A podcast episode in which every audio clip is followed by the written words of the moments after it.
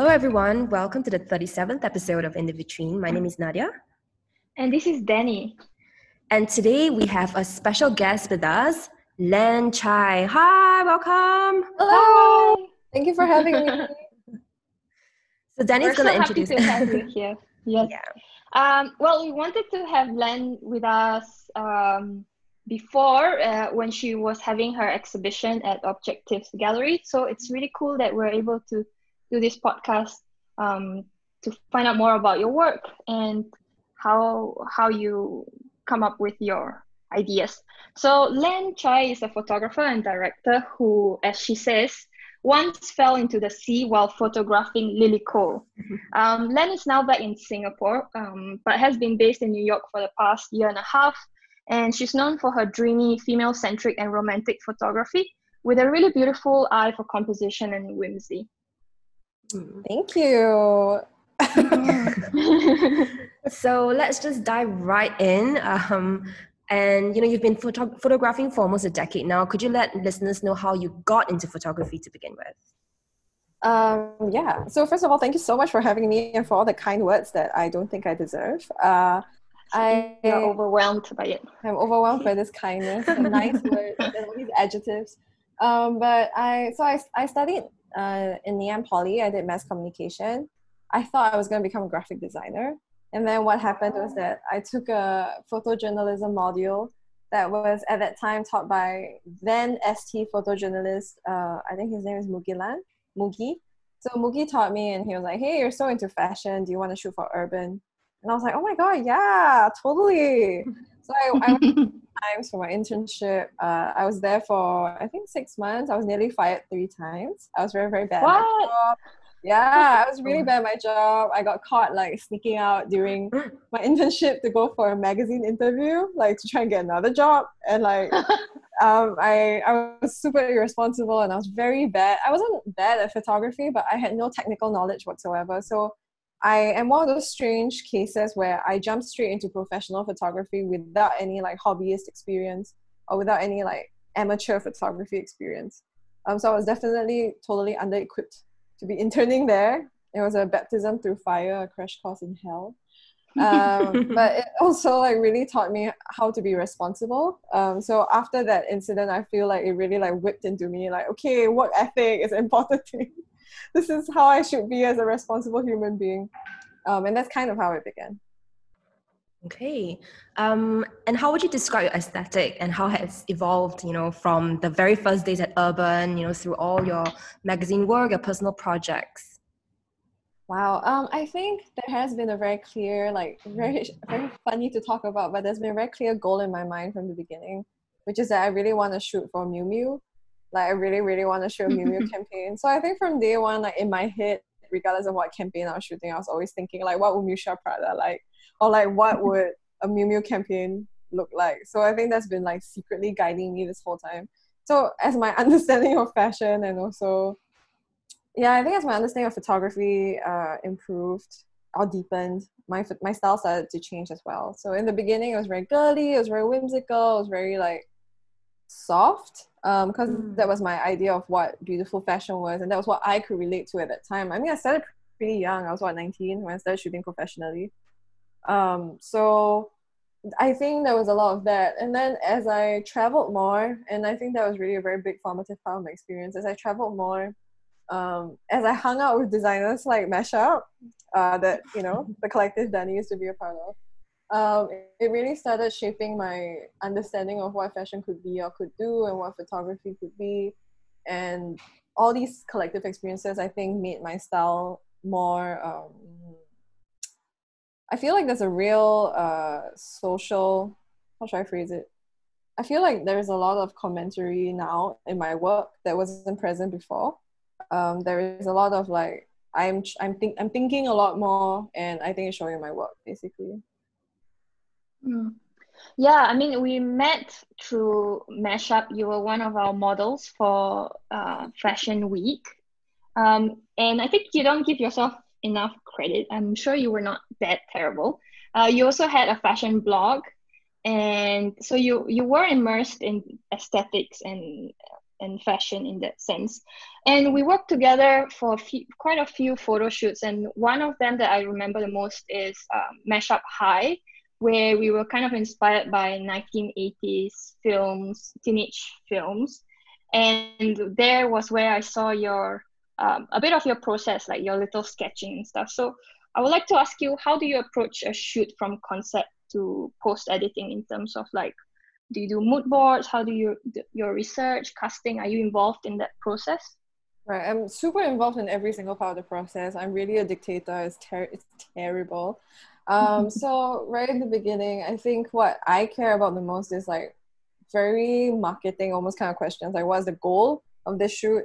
What are we trying to achieve here? Um, what does this um, for example designer want to communicate? And then that's the starting point and then i go into this very intense like research phase where for example for mashup i think i watched heathers and i rewatched mean girls. Um, and then i also think a lot about um, what previous photographers have done for the same topic and then also think about if there is a way to talk about it in a way that hasn't been done yet or isn't as commonly done or is, if there's a way to talk about it in a singaporean context so from that point, um, I start mood boarding. And then usually when I have an initial mood board, I present it to the client or the designer or whoever I'm working with. And then from there, it's a matter of like sourcing or like overseeing the sourcing process to make sure like all the props look right, all the set looks right. And then usually like I think about the week leading up to the shoot, that's when I start sketching my very elaborate uh, stick figures. Um, yeah, um, I've gotten I've gotten I've gotten people have said all kinds of things about them like how like is this a, like you know for example I can draw a person's head and they're like is this a hockey stick uh and yeah just I'm really really good at drawing so anyway so once I reach that phase it's about showing it to the team and saying like this is kind of the vision I have in mind. What do you have to add to it? Like do you think there's any kind of hair that makes more sense for this direction we're headed in? Are you able to visualize what I'm talking about? Now now I've upgraded. My sketches even have lighting inside. So I can even tell people like this is the kind of lighting I have in mind. Is there anything in your head that would make sense based on what I'm gonna do? So like I would argue like my shoots like 99% of it actually happens in pre-production and the actual shooting day is just me putting all the ingredients together mm. so kind of related a bit to that but um a lot of people, uh, a lot of students also um, use things like Instagram and Pinterest for research. And so there's lots of images around. So how do you make sure that you stay on original in your concepts and your research? Like for example, um, one of your shoots was uh, laundry day, and I saw that you had like bamboo poles that are used a lot in HDBs in Singapore. So it's very specific to this place. Mm-hmm. Yeah. Um. So in if okay, I think there's two types of shoots I do. One is like very, very, very driven by my own experience. So like laundry day is one of them. Um. Or even my three seven seven A wedding. Um. Basically, mm-hmm. shoot where I staged a lesbian wedding. Right. Those are very like. Um, when I conceptualized the shoot, I already could see what it was going to be like. And it was a matter of looking for references that visually looked like what I was trying to do so that other people could understand what I saw in my head and then there's the other group which is kind of more like what you're talking about which is like when you see something that inspires you on instagram on pinterest i think most people just take that reference and just shoot it like a copy of it or something similar to it but what i like to do is like after i see the image sometimes i reverse the image search to see like where the image actually is from and mm-hmm. then i'll try and see if like this photographer is ripping off another photographer or painting so i try and trace the image to its origin um, also just out of curiosity to see if there's more to it or if it's just like a visual thing. Mm-hmm. Yeah, yeah I think that's really important. That's Nadia has research. a whole yeah. Nadia has a whole um, lecture about like comparing fashion photography to mm. paintings like Ophelia. Can I crash? Um, like I would love to. Please, yes, class. do come. I, I call it the old made new again. Um, you know, and talking about how like fashion photographers refer to other fashion photographers, but sometimes we think that the buck ends there, but it doesn't. It goes even further back. And then if we think that some shoots are really controversial now, they were even more risque. You know, in the original version things yeah. like that yeah so that's so interesting and also this is actually a big topic that for example i think me and danny have talked about before in the past like now in this age of like replication and like extreme referencing um, I, I am so okay i never had an arts education um, and I only like really only got started educating myself on like art and photography like maybe in 2015 um, mm. and all like self-study so like when i discovered a lot of these images that i had seen before like an, an adaptation by a modern photographer i'm always so shocked at how old some of these references are like mm. so much of mm. it is like 1920s like surrealist mm. photographers harper's bazaar yes. photographers and all that stuff and i'm like oh my god so like yeah. have we progressed are we all just referencing pictures from the 20s when photography was invented. So. Yeah, it's actually quite shocking at times. And um, I mean, then, you know, could you tell us more about how, what else you look at then? I mean, you know, the students are always thinking like, oh, you know, the first place to go to is Instagram and Pinterest. And I think we all do that to some extent. Um, but no, we're always trying to tell them, go to the museums, go to like read books that are outside of like fashion or art. Um, what do you like to look at or what do you like to read, you know, to get inspired um, away from you know, all this replication, I guess? So I think like Pinterest and Instagram are great starting points, but the biggest difference is that you kind of need that existing knowledge to substantiate. Um, you need a background like library that almost you can pull from, so that when you see these things that inspire you on Pinterest or Instagram, you can immediately say like, "Oh yeah, this this reminds me of Cubism because blah blah blah," and then mm. you can go back and mm. explore Cubism. So like I think so much of it fundamentally, or you already need that inherent like knowledge or like library to check back to because when I was younger and I was looking at all these sources, I didn't even have an inkling of how to start looking for the original image. Like even mm. if I saw it, I had no idea what they were referencing. I'm just like, oh, this person is so creative. so like I think unfortunately a big part of it is you really have to study your history and you have to like put in the effort in like figuring out like you know learning yeah all that stuff yeah, the yeah. learning never stops. I mean, we've all been there, right? At some point in time, we're like, oh, wow, this is so cool. And we didn't know like what it's all about. And then it just sort of ends there. But yeah, and then as we discover more, we're like, oh my God, like mind blown. There's like a whole universe out there, you know, of ideas that I can be inspired by. Yeah, um, and to um, kind of like bring it back to laundry day, for example. Yeah. It's like, oh, I had this idea of like, um, oh, I think actually I, I never realized this until I went overseas. But oh, damn, like actually the laundry pole is so interesting because other people don't use it. Everyone uses dryers. True. And I was like, oh shit. And like, so what happened there was that I already had a lot of like existing knowledge or references in my head from being a fashion blogger, basically being a fan of fashion for so long, that I was like, oh, maybe this could be a way of shooting this laundry pole that would feel current, or like this is a way of doing it that would feel blah blah blah. And I'm able to like, you know, quickly cross reference like oh recent designer collections that look look like they would hang well you know or mm. like oh the usage of blah, blah blah so so much of it is really just like what you already know and then kind of like being able to pull it together in your head mm. finding the intersections that make sense mm-hmm. yeah I guess mm. that that can be seen in the way your work developed as well. And um, I I remember I wrote to you about it because I was super excited when I found out that you photographed the AI influencer Lil Miquela. Is she the most famous person you photographed? Oh my god, I think so. Actually, I, I don't know she's more famous or Dylan Sprouse. Mm. Mm. Well, she's definitely one for the books, and I was I asked you whether you were able to talk about it or it was uh, under NDA, and you said, "Yeah, it's a non-disclosure agreement." but maybe without uh, getting yourself into legal trouble, um, could you speak about the concept and experience of that cover and that and that story and how it came about? Sure. So actually, Lil Miquela was one hell of a. Um, okay, so basically, I was supposed to shoot this other actress from Riverdale so also someone very famous, and I was very excited. but what happened was that Riverdale extended their shooting by a day, so she couldn't fly back in time for our shoot. So I thought of asking Lil Miquela because she is, as you know, not real. So I figured like it would be much easier to coordinate a time with her, like you know, cause interesting. So what's your idea? So basically, I knew their PR already from previous shoots. Lil Miquela has a PR, of course. Mm, it's the same PR Bjork and Zayn by the uh, Bjork. Bjork.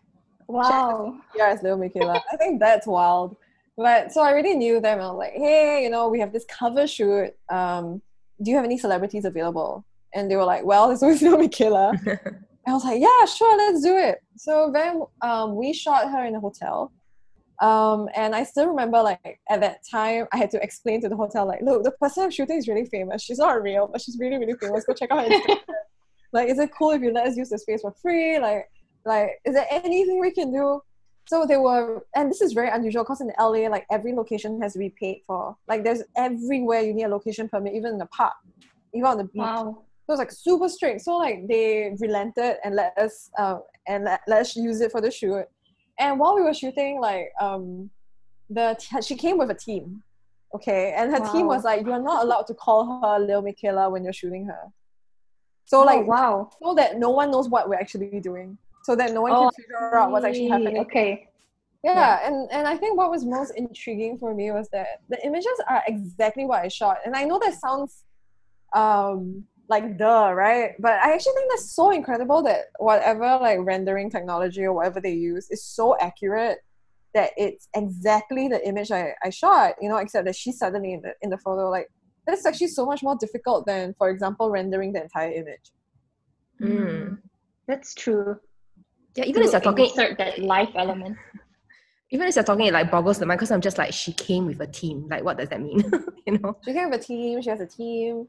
There was a person. She has person. a PR. She has a PR. She she is a real person. Mm. Actually, my biggest takeaway from Lil Miquela is that all celebrities are not real. Like, if you think about it, if you think about it, Rihanna is a brand. Like, how much of Rihanna's brand decisions is she involved in, or does she have a very good team backing her and saying like, "This is what Rihanna would do"? And it's really not that different from Lil Miquela. Like, I mean, That's there's Fen- true.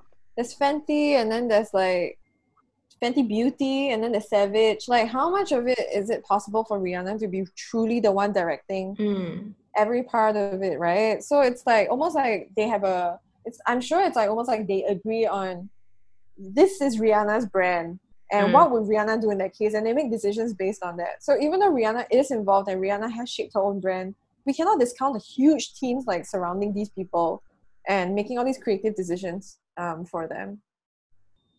Yeah. So true. Something to mull over, I think. And I, I also think, I mean, the whole Little Miquela thing is like, to me, it's a commentary on precisely that, right? Like, if that works, if influencers work, then why wouldn't um, an AI individual? Yeah, and I also think like you know we've actually gotten to the point where influencers, no offense to all my influencer friends, but influencers have become so interchangeable and, and even celebrities have become so interchangeable that as long as you have the baseline talent, it doesn't matter who is there. What matters is the creative decisions. What matters is the marketing. What matters is who's pushing her or, or him. Yeah. So because of machine. that, exactly, Lil Miquela is actually so much, so ideal as a celebrity because you don't need to worry about her tantrums. You don't- need to worry about her feelings. She's gonna do exactly what you want to do, and she churns out the same amount of money. Mm. Very disturbing. Yeah. Even even the question you started with with the PR company were like, which celebrity do you have available? that is it kind of goes to show like how interchangeable they are. Yeah, and she's eternally available. You know. Okay. Can be in multiple places at the same time. Maybe we should all try to create an AI influencer now. I I think we can. I mean, it's a test of your branding skills. I, I think at the end of the day, Mm. how good are you at branding or marketing something? That's the true genius of Lil Miquela. Yeah. Okay, getting back on track to your career. um, well, you you just talked about how you know you were shooting in LA, and of course you've traveled widely. Um, you went to Tokyo, New York, you know all these different places in search of the right place, I guess, to develop your work. Um, how has living in various cities shaped you as a photographer? Okay, I think it's kind of important to go into the why I ended up traveling at all. It's pretty pretty damn funny. So um, I've already known like Mashup, Danny, and crew um, even before I went to Tokyo. So what happened was that I got booked for this shoot with Lily Cole, which was going to happen in Bintan. And for all the young listeners out there, Lily Cole is a British supermodel who used to be a huge deal. Data Heath Ledger was in so many movies. She was as big as it, it gets. Like she was a real supermodel. And I was only 21 at that time, and I was like, "Oh my god, I'm gonna shoot Lily Cole. this is gonna be my big break. Like after this, I'm gonna make it. Finally, gonna become a legit fashion photographer." Blah blah blah blah blah. so then I went on that trip, and I quickly discovered that I was way too Singaporean to to deal with the shoot. And I specifically say, say Singaporean because I was having such a hard time talking to everyone else on the shoot. I didn't know how to carry myself. I didn't know how to carry a conversation. Everything I could talk about were very Singaporean basic concerns. And it really like put into perspective what a bubble we live in. Um, Lily at that time was only two years older than me, I think. But we had nothing to talk about. And we were stuck wow. together three days. Um, they didn't let me bring a crew. Like there were a lot of things here that were amateur mistakes that never would have happened if I was more experienced like I didn't know how to cope with the situation. For example, like the client made me walk into the sea to take a shot of her, the shot that you used at the start of the slides. Um, and I don't know if you know this, but like the base of the ocean is rocky. Mm. So it's not actually possible to casually walk into the sea like that. So first of all, it's incredibly dangerous. It's like um, jeopardizing the equipment as well. But because yeah. I was alone and I was surrounded by people so much more powerful than I was, uh, when I said I don't think it's a good idea, um, I believe Lily t- said to me like, "Don't be a baby, like just do it" or something along those. so obviously that was already the impression I was giving off with all of my true like I don't know ignorance um, and shelteredness. So I did it and I fell into the sea while doing it. I climbed on some rocks, I slipped on some moss. Um, I fell, my whole arm was bleeding. Mm. And even as I was bleeding, the client was like, Do you need a band aid for your boo boo? Like it was so dismissive and condescending. And so obviously after that experience, I cried. I went to the restroom and I cried my eyes out. And I was like, if I can't shoot a supermodel, what kind of damn photographer am I? Like I must be the worst photographer in the world if I can't mm. take a good photo of a supermodel. Um, but I think that was the first time it really put into perspective for me, like what is needed to be a photographer. Like, it isn't just about your ability to take a photo. It is also like essentially a business. It's also essentially like your ability to carry a conversation with your subject, to put them at ease, to be able to handle such tricky situations, um, to be able to have the wisdom to tell them from the beginning, no, I, I can't do this without my team. Even if I pay for all of them to come down, we need them for this to work. So like when I shot Lily, she did her own makeup, like her own hair and makeup, and she styled herself. And as beautiful as she is, like she, like she's not the best person for the job. And the whole thing was unprofessional, and the images looked unprofessional because it was handled unprofessionally. Mm. You know, it's not about how much I was or wasn't getting paid because I, I didn't get paid at all. But it was about knowing, having having the foresight to say, to make a good photo, this is what I need. In order to get what you want, this is what we need. This is the baseline. You know. Mm. So uh, another big and, and like I mentioned, you know, that whole like Singaporean brand of like shelteredness and bubble ignorance. Um, as that all happened, I was like, holy shit, I, I, I, I need to grow up. And at the time I was only 21 and I was like, I don't have time to grow up if I want to be a photographer. I need to speed this process up. So that's why I saved up all the money I made from my first ever sh- big shoot. I think it was a lookbook shoot for NAFA, like all of their students. I saved up everything I earned. I think it was only like $5,000 at the end and I went to Japan on my own for three months and I lived alone and I didn't know anyone there. I was very young, very ignorant, very stupid. Didn't know that they don't speak English. So. I, I mean, yeah. So I went there not speaking Japanese, couldn't communicate to anyone. Lived alone. Lived forty minutes outside Tokyo because that was the only rental I could afford. Um, couldn't even talk to my roommates. Like no way of communicating. So actually looking back, it's so surreal. Um, and I was so broke. I ate like a meal a day. Um, but like all these experiences, like was I mean, it worked. It was very painful, but it really forced me to grow up. It forced me to learn how to talk to people, strangers, uh, how to deal with difficult situations, how to be independent, how to do my laundry, how to cook. Things that I never would have had to even try doing while living in Singapore. Mm. So yeah. that's kind of how it began. And then I think I realized um, I wanted to go back to Japan actually, and then I, I came back to Singapore. I studied Japanese a year full time, so now I'm quite conversational. And then I went back and discovered that oh, now that I can speak Japanese, I understand what's going on now. Um, it's actually a lot more misogynistic and more patriarchal than I ever fully realized. And I at, and on that same trip, this was like three years later. On that same trip, I got featured on Teen Vogue in the U.S. And then I was like, oh, actually, maybe I should go to an English speaking country. And maybe, like, is this a sign that maybe Americans like my work? So that's how I ended up in LA. And then because I was in LA, that's how I ended up in New York. So I wouldn't say like it was very intentional, this entire journey. Um, it was more of a like, I tried something crazy and then opportunities uh, came about because of that. And then I just ran with it. Yeah, but it sounds like you've been very reflective as well. Like, you know, something happens, and you're like, okay, let me think about this. Like, what does this tell me, and how can I make it better? And then, like, let's do this. And yeah, I mean, it just yeah. sounds like preparation meets opportunity. Um, Zero yeah. preparation, Zero but preparation. some self awareness meets opportunity. yeah, I mean, actually, the first shoot sounds horrendous. Like, you know, just the fact that you were treated, I, I feel pretty in a pretty exploitative fashion. Um, but I think you know it happens, and yeah, we just have to um, be smart about it, or to like try to avoid making that happen again. Because you know sometimes our students or our ex students come back and tell us these stories, and then we're like, yeah, you know it's tough, but you got to toughen up, and um, yeah, but it's true, right? That's how I guess you know we all have that those kind of moments as well. Um, I think you know if you are to look back at all these sort of like misadventures and also you know wonderful adventures you've had along the way. What do you think has been your formula for success so far? You know you you say in like a article in Child magazine i think that you have been in the right place at the right time and always with a portfolio at hand. Oh somehow that was the impression i got from this the, this is accurate and this is very yeah. funny. Um basically so okay so because of what happened in japan yeah. um where i was actually lucky enough to book jobs with like Elle Girl and nylon like through drinking, partying, and like completely ridiculous ways. Um, after learning from that experience, I came when I went to LA. I was very scared that I would have to go through the same thing. So when when I approached LA, I was very prepared. I sent out cold emails before I went, like hundreds of cold emails to like anyone that seemed relevant. Wow. I um you know I looked for a place to stay and have funds for a change, um, and I really, and also because it was in English, like also the barrier is really different. And also America is a country of like, not America, but um, LA and New York specifically, always to me feels like a city of old teenagers.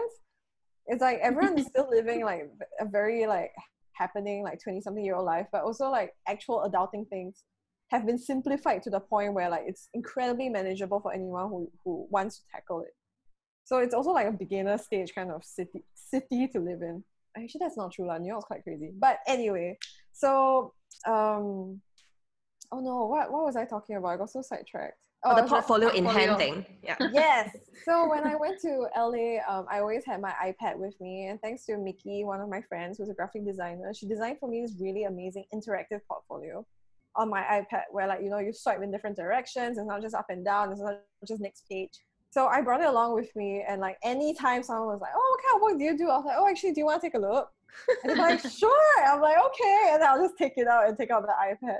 And there was this one time where like this really famous um, Australian fashion blogger, um, I was for some reason at her house for a house party, and and then um, and then this girl who's super drunk started saying like, "Are you a photographer? I could totally model." Like what kind of work do you do? I was like, oh, do you want to see it?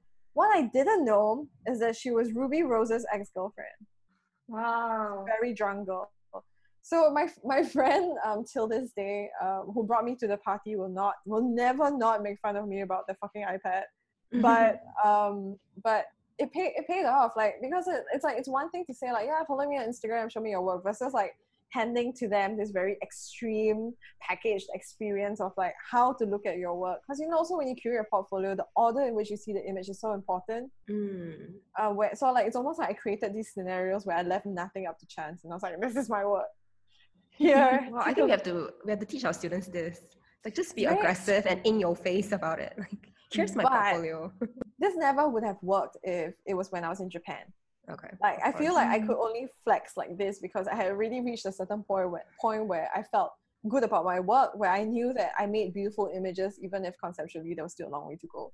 Mm. So I felt I felt secure enough that like if I showed if I if I could just get through that first part and make people look at my work, it will leave an impression and it would probably be a good impression. So like that I it's also like not something you should be trying when you're just starting out. something crazy. Yeah. Yeah. Yeah. Yeah. Because sometimes you only get one chance. Exactly. Yeah. But that goal getting spirit is just like amazing. Um, yeah. And and um, you do quite a bit of personal projects as well as commercial projects. And in recent years, you have been doing a lot of stuff that's been inspired by Singapore. um, funnily enough, after going outside of Singapore. Um, so for the um, this specific project, 377 wedding, Singapore 377 wedding, um, could you talk a little bit about it? How has it been received? What kind of feedback, positive and negative, have you gotten for it? Sure. So um, to, to contextualize, I think, you know, especially living in LA and like showing my work to so many people, uh, one, one question that kept coming up was, aren't you from an Asian country? Why is your portfolio entirely made up of white people? Hmm. um, so that actually more than anything else made me question actually yeah huh why we live in asia and there's zero okay it's a very very small market of um caucasians living here. Uh why are we constantly pandering to them? Or why are we using them to pander to ourselves? So like it was only going abroad that gave me the perspective i needed to question all of these things that are like traditions that i had taken for granted in singapore about how we do our marketing how we take our photos what fashion photography is supposed to look like. Um, and it was because of that that after I left, I started doing so much work about Singapore because I realized in in showing my work to so many people, especially abroad in all these like fashion capitals, it made me realize that I had nothing interesting to say because I was trying very hard to replicate their photography. I was trying very hard to do this Eurocentric style that made no sense whatsoever considering where I came from. So it was only through that kind of introspection, I guess, that made me realize, oh, actually, the most interesting work I could do possibly do is actually about Singapore, about things that only I know that perhaps other fashion photographers abroad might not even know about. Um, so 377A wedding is actually named after the penal code. So like section 377A that you know criminalizes homosexuality. Um, basically, what happened was that I was uh, this was already when I was in New York, and I was living there for a couple of months already. And people are trying to repeal 377A, and um, I'm bi, so obviously I posted in support of that and then to my to my horror and surprise um, a lot of friends people my age my peers messaged me and said things like aren't you scared that if gay gay sex is legalized there'll be an AIDS outbreak in singapore wow and i was like yo mm. sex ed in singapore really needs mm. work man and more than that i think it put into especially living in a city like new york where homosexuality is fully legalized where marriage is the norm there's literally no fight for even pride anymore because it's such a non-issue mm. um, living in a city like that and then receiving messages like that really really put into perspective like our very narrow mindset as singaporeans and how like affected by religion and so-called morals um, it is and also one reason why it seems like we're just unable to move past it because everyone views it as a moral issue so because mm. of that um, also because my parents are catholic and very very against uh, homosexuality in all forms um, because of that i felt like i felt very sad and then i thought of shooting this in the style of my parents wedding so i all for all the images in this shoot i referenced my family albums mm. and i cast uh, mm-hmm. two female actresses who identify as not straight very interesting to identify um, and and staged basically recreated my parents' wedding, but just with two different people. And I think I was kind of like hoping to re- appeal to their empathy and help them see how normal and how how simple this wish is to get married to someone you love, like just someone of the same gender. Like that really is no big deal. It's not like after you get married, then the gates of hell open, you know? Like it's really just kind of casual and just simple and easy small thing. I think it's a small thing. So yeah, was, uh, that's that's kind of where my head was at when I made this series. Yeah. Well, how did they react to it? How did your parents react to it? Um, can I say no reaction? I mean, like they obviously have feelings about it, but they don't want to tell me what they are. Okay. And my parent, my mom saw it even before I ever told her about this series. And I didn't even tell her when I shot it. Mm. I waited wow. till um, the Objectifs show, and I was like, "Hey, since you're in Singapore, do you want to go and see?" And she was she was like, "Oh, the wedding one," and I was like, "Wait, oh, wow. what?" So I mean, my I think my relationship with my parents have improved a lot during circuit breaker, but regardless of how much it's improved, like this one's really like something that feels impossible for us to overcome. It's almost like asking her to choose between like do I accept my religion and all of its beliefs, or do I accept my daughter and everything that comes with her? Mm. Like, because there, there really is no overlap where they can both sit comfortably. Mm.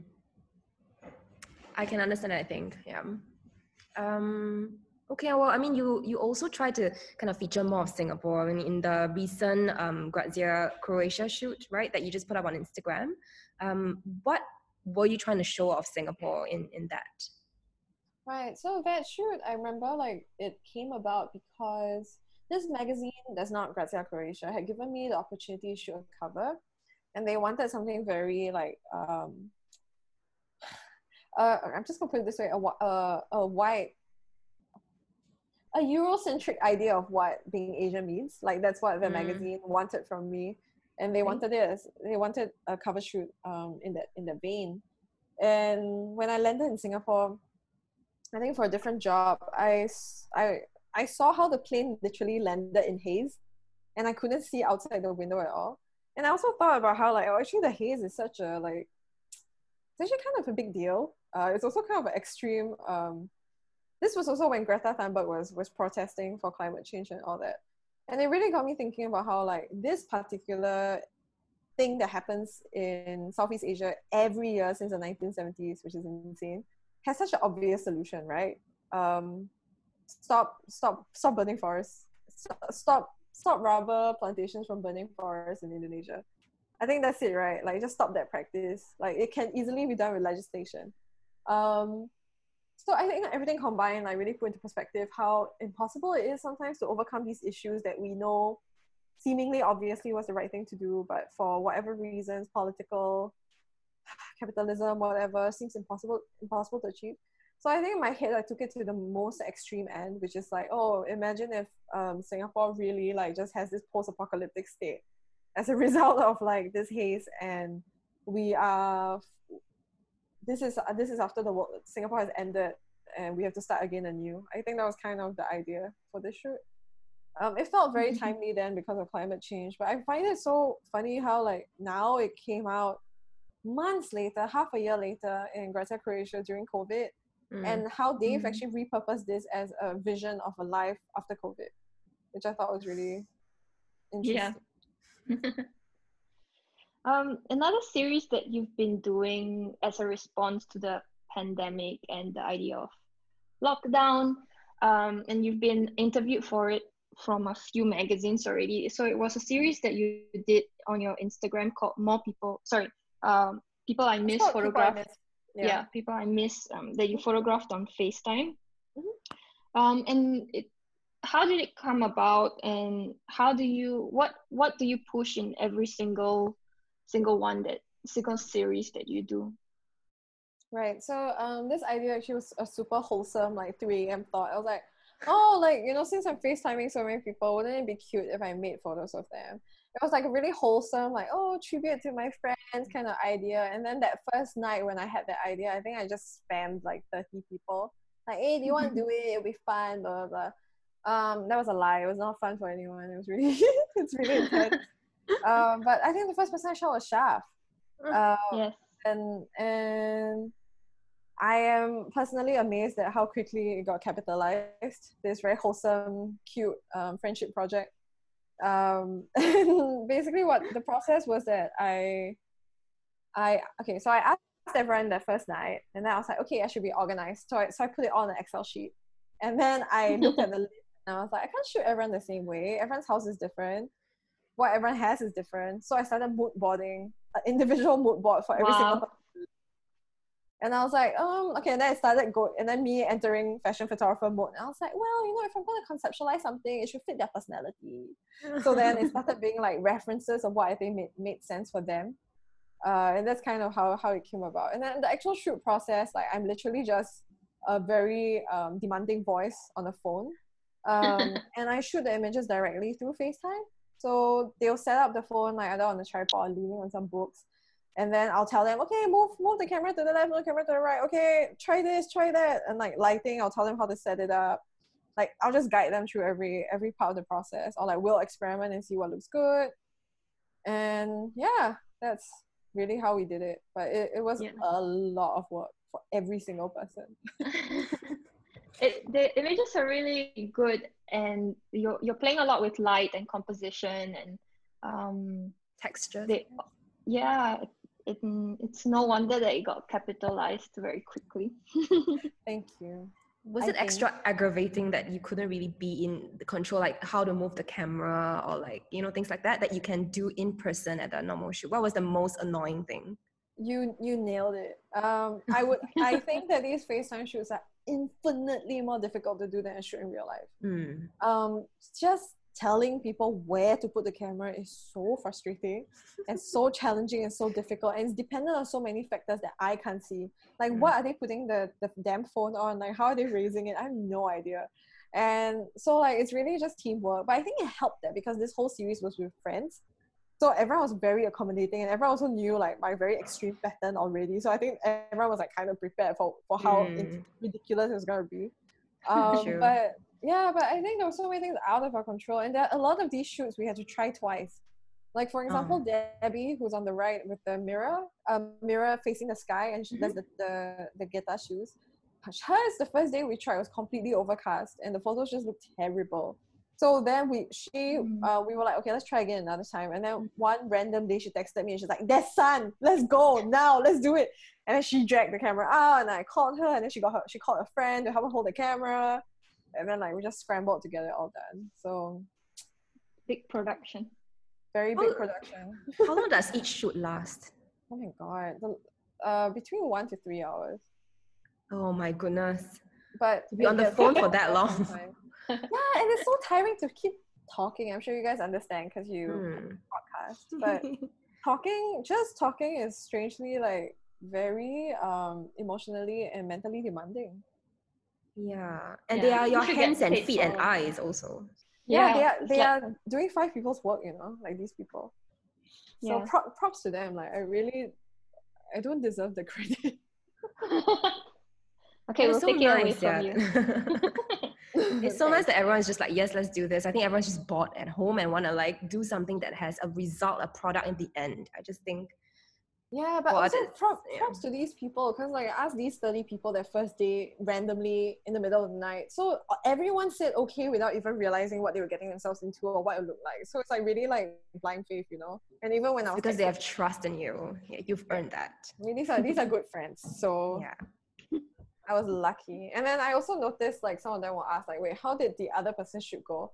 And then you'll be like, oh, you mean it's like this? Or some of them get competitive and then they start escalating like the props in their own uh-huh. shoe. Oh, I can do this and this. And yeah, and they're like, down. and then I can contort actually, my body.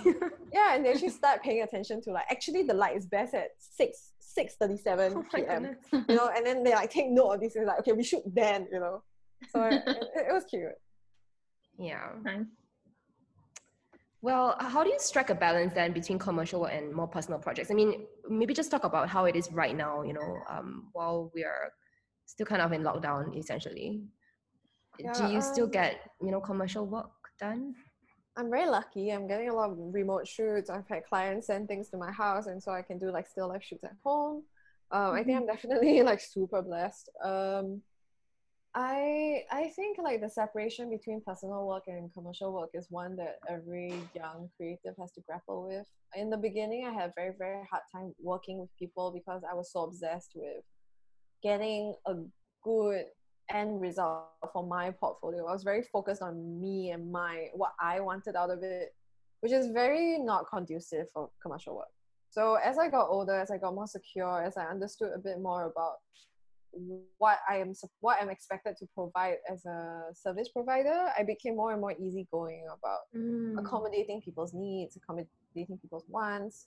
Um, and because I had better work under my belt, I also felt more comfortable like just doing what people wanted for them versus um, trying very hard to dictate my vision. And mm. of course, you know, that's where the personal shoots come in. Like test shoots are so important because that's when you get to do literally whatever you want. Initially, it was a point of contention for myself that why is my personal work so much better than my client work? Am I letting my clients down? Um, and like other thoughts like that. But as I got older, I realized, of course, your personal work is so much better because there's a unified vision that's based entirely on you and your your crew or your friends or whatever. But when you're dealing with client work, there are so many other considerations at play. Like you know, like if you look at the this spread of like FaceTime images, for example, you'll notice like there's only like maybe one full full body image, two full body images, and that's because that's the limitation of the medium. So when I'm working with a client, for example, I have no choice. I have to show the full outfit. I have to show a certain detail. So the images can't be as good as like when we we are just trying our best to make the best image possible without any restraint. Yeah, because you will have different things that are required and you have different ideas of what makes it yeah. a successful image, right? And I think that's very liberating to know as well. I mean, I think some of our students would identify with that. You know, they think like, oh, you know, they go on their first shoot or they do like an internship. They get so frustrated because they feel like they are not understood or like, you know, um, what they've done is like so good. Why doesn't the client want it?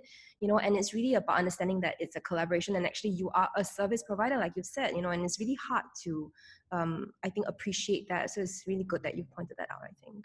Yeah, yeah. it took me like six years, seven years to mm-hmm. to finally fully empathize with that point and like let it go. So good luck to all the kids out there. It's gonna take a while, but it's gonna be okay. And I actually think like this is also where like financial constraint comes into play. Mm. So like I I mean for me initially it was really difficult because I wasn't making money and I I didn't come from a wealthy family. Um, so creating personal work was true personal expense, the actual like effort of blood, sweat, and tears, you know. Mm. But um, when you are able to do more personal work, it is much easier to let go of the client work because mm. you have a like you said, it's about being heard. Then you have a platform to speak and be accepted fully. Uh, whereas you know that you but you can't. What I'm trying to say is you can't look for that platform in, in client work. It's not the right place to do so. Yeah. Speaking about platforms, you recently under lockdown began with a group of photographers, a book club where you guys discuss different themes around photographer photography weekly. So what prompted this collective effort? Right. Um, I mean, okay, so because I'm living in New York and um, New York is very much about self care. New York is very much about the individual. America is very much about the individual and in many ways like this kind of hedonism that in a culture like ours, um, an Asian culture like ours, it doesn't really exist. So when I was living there, I felt like um, I got sucked into that kind of like idea of individualism, individualism, nihilism, hedonism, all these isms, um, and everything was about me, me, me, me, me. Especially in a city like New York, where it's like um, if you can't take care of yourself and get your shit done, don't don't even think about it. No one's gonna help you, and that is very much the attitude and the energy of the entire city. So after living in a place like that for a really long time, coming back to Singapore took a bit of adjusting, um, and also because of what was happening with COVID, um, I think there was for me a very strong desire to want to do something more than that was just about me and there was a very strong desire to reach out and help people connect and make a, make the, this time that this time where we're this time where all our hands are basically tied to find a meaningful way to pass time and also to kind of like tackle some of the issues that our industry has been facing but um, haven't really been answered. So you know like i i mean i'm sure all of you know this but the singapore industry is incredibly competitive because we perceive ourselves as a small market. And everyone has this like iron rice bowl mentality where it's like if they book the job i'm not going to book that job so they can't book the job. Um, and as a result i think it's very cutthroat. So um, one when i was actually in, in the us i observed that because they had a lot of good regulations in place because they were transparent about their rates uh, because they had proper infrastructure that our creative industry does not have they don't worry about the same things. They don't worry about healthcare. They don't worry about pay stability. They don't worry about when their next paycheck is going to come uh, because you know these and these are things that so many creators in singapore worry about. And even if you shop for like 10 15 years most of most photographers here reach the point where they have to get a side hustle because it's no longer sustainable. Um, and i think the same applies for graphic designers for creatives for ad agencies. Like everyone who's creative in singapore is perceived to be like a you're doing this as an indulgence. It is not a real job and there is no real uh, growth to be had from it. It's not a real career so yeah, it was really mind blowing to be in New York and realize like, oh shit, like this this is a real job. Like it's taken seriously. They have everything. Like it works. And when I came back, I was like, you know, like I really want to tap out that information back to Singapore and kind of like improve our industry. And I was like, well, if everyone's in lockdown, there's nothing else we can do anyway. Is this not the best time to tackle these issues and at least have a discussion? So that's kind of how book club started, like combination of these things. And also, like I mentioned before, like I never studied art history or fashion history like officially and I thought a sharing of knowledge uh, presentation party would be really cute. And the initial energy I had in mind for the group was very like drinking three minute presentations dot com. But um, that Danny, you've been to a few of our sessions, and it got really like there's a real like um, what do you call it like like debate debate slash lecture energy about the whole the sessions. Now they're very like um, academic in nature, uh, which I thought was interesting how that turned out. But yeah, that's the that's the gist of our little book club. Maybe going back to what we know best, like that kind of setting and very serious and. I guess we're all Singaporeans lah. Huh? Yeah lah, so like that. also must study say, Yeah, you even said tapao, which I thought was so cute. tapao the knowledge back. Yeah. So, so I guess th- uh, that is one of the things that you are you have taken away in reflection during the COVID 19 pandemic, the idea of like uh, collaboration, which is very present in your work physically yeah. as well. Right? And of community, I think also. Yeah, co- com- I think co- more than collaborations, it's about community and also about resource sharing. I'm very much a socialist. Mm. So like the idea of like resource sharing like really appeals to me. And I think also because I've been blessed enough to make good money from our industry i know that it is not impossible. I think that actually from what i've seen there is there is money to go around but it is being split into two extreme camps which is like very cheap and very expensive. Um, and I, mm-hmm. I you know as a socialist i wish that there was some way to help our comrades uh, divide the wealth and more fair for everyone. Uh, universal welfare. Everybody gets gets a base pay. That's not what I'm looking for, but we can talk about that later. and I guess last but not least, on you know, that same note, uh, what would you advise aspiring photographers um, in Singapore to do, or aspiring fashion photographers specifically? Um, well, I think the biggest thing is that you really have to do your homework. You have to know what industry you're getting yourself into. If you want to be a fashion photographer in Singapore, who are the existing photographers? Who are the stylists? Uh, who are the teams that people work with? Who's who in the industry is actually so important, not because you want to pander to them, but because it's very important to have some basic understanding of this market that you're trying to tap into sometimes I think there is an entitlement when it comes to jobs, which is like, oh, I'm really very good already. Why can't I just book a job? Especially when you're younger. Mm. Uh, but I think um, it's important to be respectful to your colleagues in the industry by, you know, checking out who they are, trying to understand their work, um, having some kind of open mindedness about what there is. And also, if you don't analyze like the existing market, how do you know what you can offer that isn't already being offered? So I think that kind of research is very important. And I think that same kind of like mindset applies to like we were talking about earlier, like looking at references. Um, I mean, there's this really good point that my friend brought up, which is like if you don't consume a lot of media, if you don't consume a lot of photos, how do you know what a good photo looks like? Mm. If you don't have that kind of baseline of like understanding what is out there, how do you know if what you have to offer is good or not? And like by whose whose by whose merit are you basing that on? And also, actually, another really big one that I that I found super useful is actually something that Danny told me. Oh, uh, oh, wow. So Danny told me that I should I should try and fail ten times because it takes ten because the, the average ratio or something like that is that you have to fail ten times and you succeed one time. So ever since she told me that, I've been working very very hard at failing so that I can get it out of the way so I can start doing some of that succeeding. Yeah, I think I still stand by that statement. yeah, I, I, I really work very hard at the failing part. well, I guess that's all we have from Len. Um, thank you so much for such um, an enriching discussion. I think both Dan and I have learned a lot, and I'm sure everyone listening in will as well. So thank you so much for listening. And if you like what you listen to, please subscribe to us um, at In the Between uh, on Apple Podcast, Spotify, and SoundCloud. And we also put up images that relate to our episodes on at In the Between on Instagram. Thank you so much. Bye. Thank you so much for having me. Bye. Bye.